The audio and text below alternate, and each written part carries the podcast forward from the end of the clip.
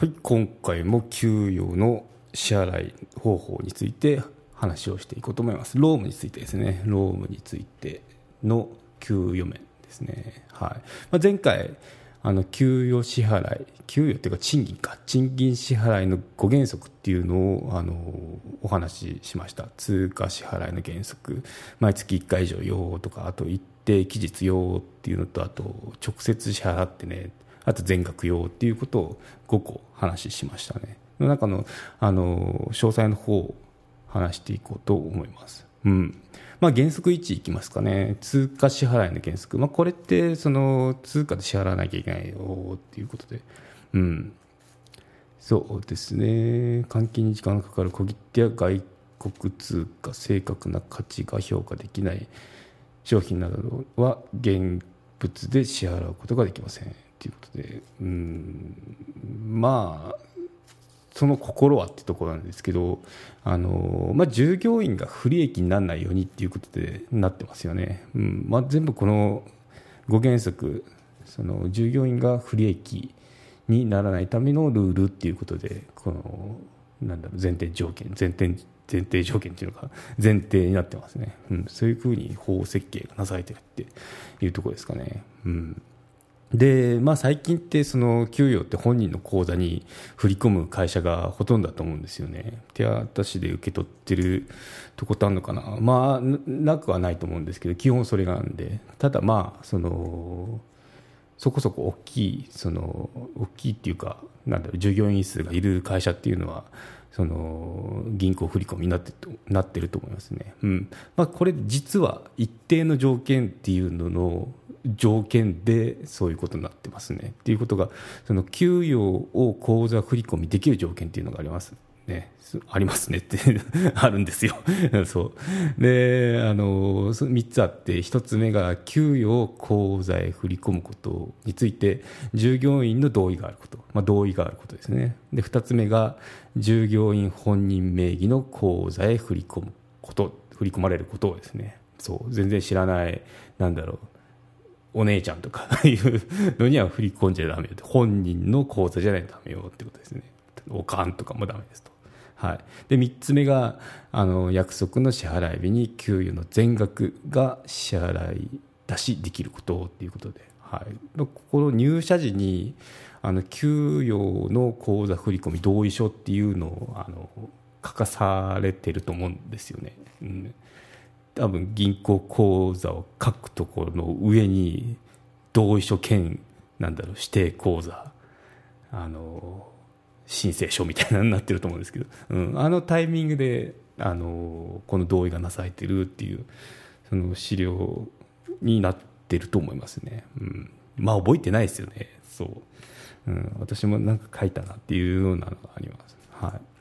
い。で私勤めたとこ外資だったんで外資もどうかというと外資といえどもその日本法人なんでありましたね、うん、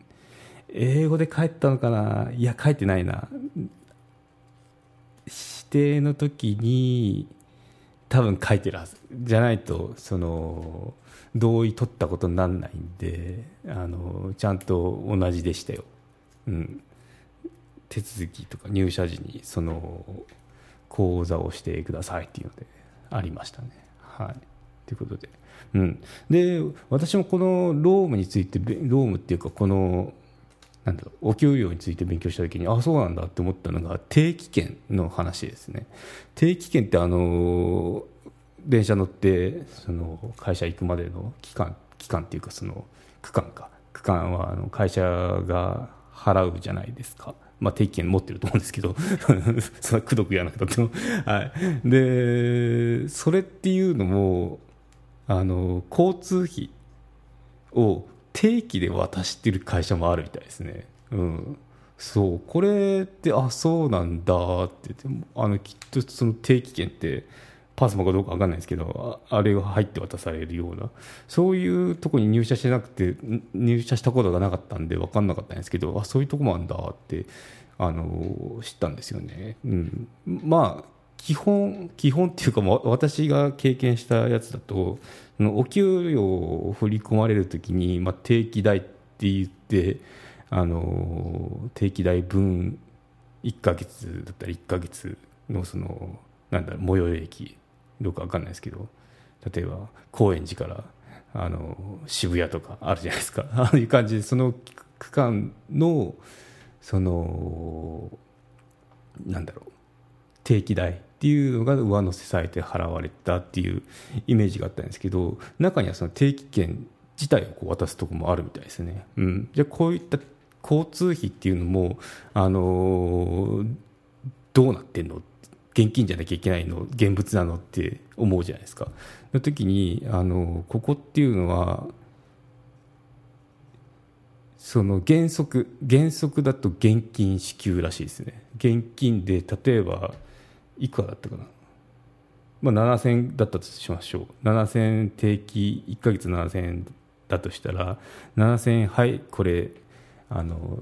交通費分ねっていうような感じでやるのが基本らしいですね。なんで直接その定期券っていうのをはいどうぞっていうのはあの労使協定が必要ですね。会社と労働組合で交通費は定期券で渡しますっていうことの協定を結んだ場合に OK よっていうふうになるみたいですね。うん、そう。でこの会社が協定を結ぶ相手って、まあ、個人ではなく労働組合ですね。そう。従業員代表でもいけないらしいですね。そうそうそう。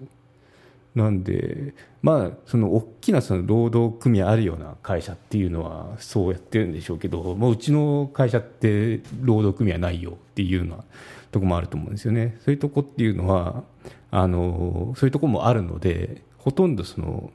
現金支給となってますっていうことが書いてあったんですよね。あの参考文献関連リンク貼っておくんで興味がある方はあの結構これいいですよ。人事の方に勧められてそれをベースでこう話してるんですけどね。はい。ということでちょっと CM をはた挟みつつやってますけど。はい。ということでうん。知りましたこれをあそうなってんのか。とか。でもこの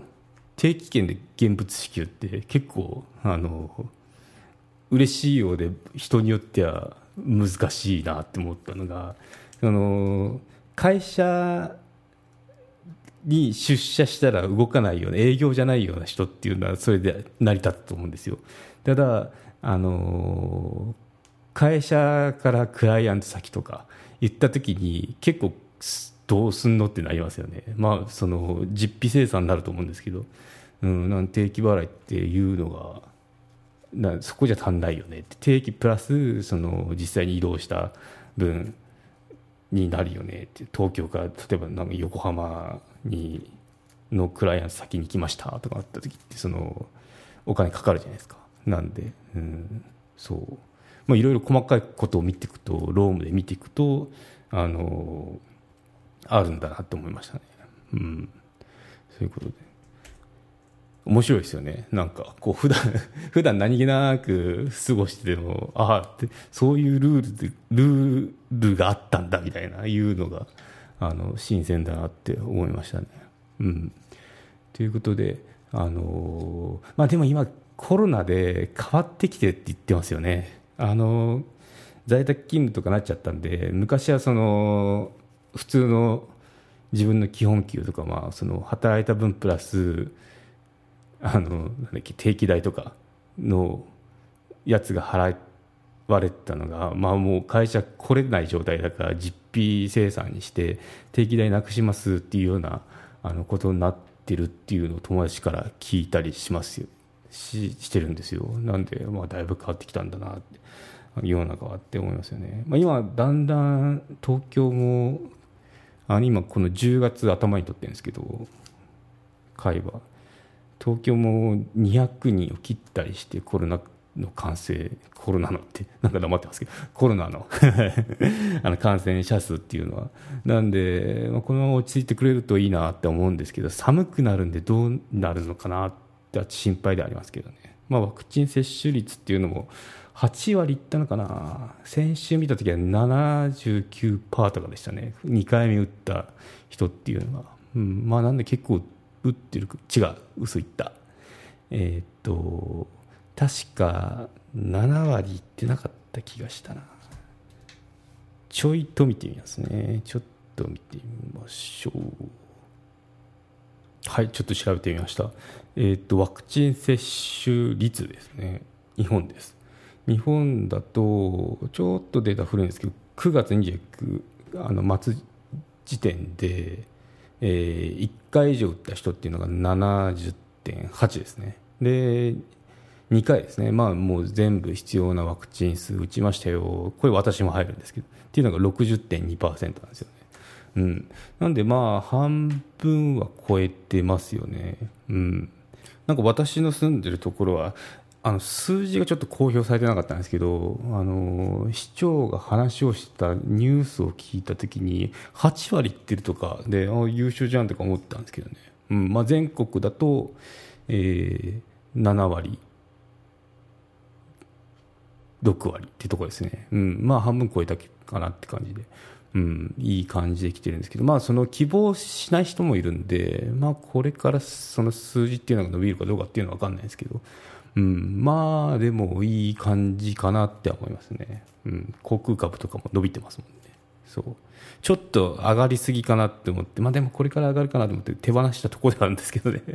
うん、一回下がりそうな気もしないでもなしで、まあ、ちょっと利益確定は正義ってことで確定しましたけど、何の話をしてんだって話ですけど、そう、うん、その話をコロナじゃなくて、こうなんだっけ定期券に戻すとそういうのもあって面白いなって思いましたね。まあなんか世知辛い世の中ですよね。定期って結構嬉しいじゃないですか。その会社、家から会社の期間って、例えばなんか新宿とか池袋とかあった時って、あの、まあ、なんだ帰り道にショッピングしたりとかっていう楽しみもあるのがそれもなんか奪われるっていうのがなんかこう息苦しい息苦しいですよね、うん、ああいうのが楽しかったんですけど、うん、ですね。なんかどんどんこう世知辛い世の中だってなって思いますけど、まあ、元気にやっていきましょうっていうところですね。はい、ということで今回は、えー、賃金払い賃金支払いの5原則の中の通貨払いの原則ですね。定期券と合わせて話をしました。うん。またこれちょっと掘り下げて話していくのであのお付き合いください。はい今回月の初めということで特番を撮ってみました。サブスク限定エピソードなんですけどはい。お題はもし元芸能人が入社してきたらその時のマネージャーの対応方法について語ってみました。まあめったにないと思うんですけどあったんですよね。その時の経験ってなんか面白いなと思ったんであの話してみましたね。はい。最近サブスクも増えてきたんで本当にありがとうございます。まだ登録してない方も、なんか、まあ、番組、カミカミだったり、たどたどしくだったりするんですけど、まあ、なんかこう面白いやつだなと思ったら、投げ銭代わりで、あの、登録していただけると嬉しいですね。うん。なんかやっぱこう、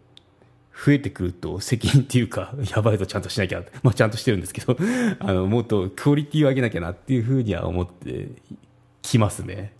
なんで、あの、応援してくださると嬉しいですね。はい。番組作成の励みになります。はい。ということで、よろしければ、アップルのポッドキャストですね。で、あの、サブスクやってるので、そこで聞けますね。はい。検討してみてください。ではまた。マネジク有料チャンネルのご案内をいたします。有料版チャンネルマネジクプレミアムを Apple Podcast で配信中。有料会員は無料会員よりも早く配信。また有料会員のみのエピソードを用意しております。ご登録して応援いただけると励みになりますのでどうぞよろしくお願いいたします。